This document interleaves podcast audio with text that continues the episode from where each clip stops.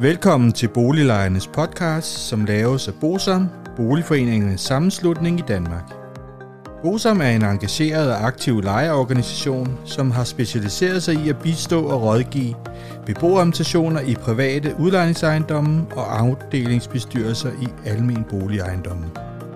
Formålet med Boliglejernes podcast er at informere lejerne om nogle af de problemstillinger, som vi ved, at mange lejere ofte spørger om samt at give mulighed for, at nogle aktuelle problemstillinger bliver belyst ud fra et lejerperspektiv. Boliglejernes podcast er lavet af lejere til lejere.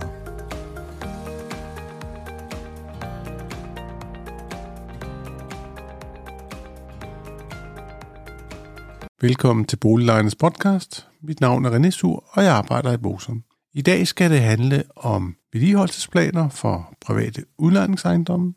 Reglerne finder vi i lejelovens paragraf 113, og der kan vi læse, at udlejer skal inden 1. juli hvert år udarbejde en plan for ejendommens vedligeholdelse for en 10-årig periode. Og i planen skal der stå de større vedligeholdelsesarbejder, der er planlagt på ejendommen. Hvis der er en beboermutation på ejendommen, så skal udlejeren indkalde beboerstationen. Fordi hvis der er en beboerstation, så skal planen udarbejdes i samarbejde med beboermutationen. Og med hensyn til samarbejde, der er det sådan, at beboermutationen kan ikke få ændret noget i den, men de har ligesom mulighed for at blive hørt. Hvis udlejer ikke får lavet den her vedligeholdelsesplan inden 1. juli, kan han miste retten til at opkræve beløb efter paragraf 119 og 120. Det vil sige, det er hensættelserne til udvendig vedligeholdelse. Den mistede ret, det er altså indtil han har fået udarbejdet en vedligeholdelsesplan. Det skal dog tage medtages, at det kræver, at lejerne har indbragt en huslejenævnssag. Og det, der er det store problem her, det er, at typisk vil det ikke kunne betale sig, fordi at sagsbehandlingstiden i huslejenævnet er desværre så lang, så selve gebyret vil være højere end det, man så sparer i udvendig vedligeholdelse. Det er det i hvert fald i mange tilfælde, har vi erfaret desværre. Til den her bestemmelse, så er der også en bekendtgørelse om vedligeholdelsesplaner, og der kan vi jo se, at det er alle store ejendomme, hvor den gamle boligreguleringslovs bestemmelser gælder, og det vil sige alle privat udlejede ejendomme med syv eller flere beboelseslejligheder, og der skal vi så fratrække de såkaldte 80-20 ejendomme. Vi kan også læse af bekendtgørelsen at selve proceduren. Det er, at som sagt, hvert år inden 1. juli skal man have revideret denne her vedligeholdelsesplan, og det betyder, at man skal altså holde møder med en eventuel beboerorganisation inden 1. juli. Vi skal, skal måske også lige have med, at selve lovgivningen omkring vedligeholdelsesplanen blev indført i forbindelse med den store lejelovsændring i 2015. Og det betød så, at udlejers udgifter til udarbejdelse af vedligeholdelsesplanen kunne blive en del af driftudgifterne. Og det betyder jo, at det er så lejerne, der skal betale det. Før 2015, der var det jo en del af udlejers udgifter.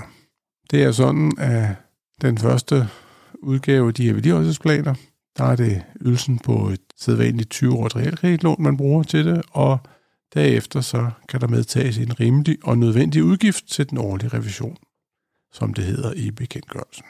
Men hvad skal den her vedligeholdelsesplan så sikre? Jo, den skal sikre, at bygningen og de tekniske installationer til stadighed er i forsvarlig stand. Og det betyder jo så, at vedligeholdelsesplanen den skal så redegøre for de arbejder, der betyder, at man opfylder paragraf 112 stykke 2 i lejeloven, og det er, at udlejeren skal holde ejendommen, og det er lejet forsvarligt ved lige, og det er herunder vi lige alle indretninger til afløb og til forsyning med el, gas, vand og varme og kulde og sørge for renholdelse og sædvanlig belysning af ejendommen, adgangsvejene til det lejet, ligesom udlejeren skal renholde fortov, gård og andre fælles indretninger. Akutte vedligeholdelsesarbejder. Det kan være hvis der går et toilet eller lignende. Det skal ikke medtages på vedligeholdelsesplanen, fordi det kan man jo selvfølgelig ikke planlægge med. Alt det vedligeholdelsesarbejde, der er indvendigt i legemålet, eller det vi kalder indvendig vedligeholdelse, det skal heller ikke med. Og når vi nu er ved, hvad der skal med og hvad der ikke skal med, så er vi nødt til at gå tilbage til den gamle bekendtgørelse fra 2016, hvor vi kan se, hvilke bygningsdele, der er omfattet af vedligeholdelsesplanen, fordi de er af en eller anden mærkelig grund skrevet ud i den nye bekendtgørelse for 2022. Men der er 18 punkter, der skal sådan set skal medtages. Det er tagværk, det er kælder og fundamenter, facader og sokkel, vinduer, udvendige døre, trapper, porte og gennemgange, etageadskillelser, WC-bad, køkkener, varmeinstallation, afløbsinstallation, kloakinstallation, vandinstallation, gasinstallation, ventilation, elinstallation og udearealer. Og et eller andet sted er det jo meget underligt, at man har taget den liste ud, fordi det er jo en meget god huskeregel, også for udlejere, så at man ligesom stiller alle tingene op i sin vedligeholdelsesplan, så man er sikker på at komme igennem dem alle sammen. Det er jo ikke sikkert, der er noget de næste 10 år på alle punkter, men så kan man bruge det som tjekliste. I selve vedligeholdelsesplanen, der skal som sagt stå de arbejder, der skal udføres. Så skal der være angivet nogle tidspunkter, og tidspunkter betyder jo sådan set bare, hvilket år man regner med, det skal være. Og så skal der være et overslag over de udgifter, man mener, der er nødvendige for at efterleve planen. Her skal vi måske lige tage med, at der er ikke nogen sanktion over for udlejer, hvis udlejer skubber nogle af arbejderne til et andet tidspunkt. Hvis lejerne så er uenige i udarbejdelsen og gennemførelse af de her vedligeholdelsesplaner, så kan man gå til huslejenævnet. Og som sagt, så kan udlejer altså miste retten til at opkræve beløb efter 119 og 120 i lov om leje, hvis udlejeren ikke har udarbejdet den her vedligeholdelsesplan for ejendommen i overensstemmelse med bekendtgørelsen. Og lejerne så har indbragt sagen øh, til huslejenævnet. Det skal så siges, at udlejer stadigvæk, på trods af, at han ikke kan opkræve beløbene hos lejerne, stadig skal hensætte beløbene på vedligeholdelsesregnskabet. Det skal ikke være nogen hemmelighed, at vi i Bosom mener, at det på den ene side er meget godt, at der bliver lavet en vedligeholdelsesplan over de næste 10 år for ejendommen.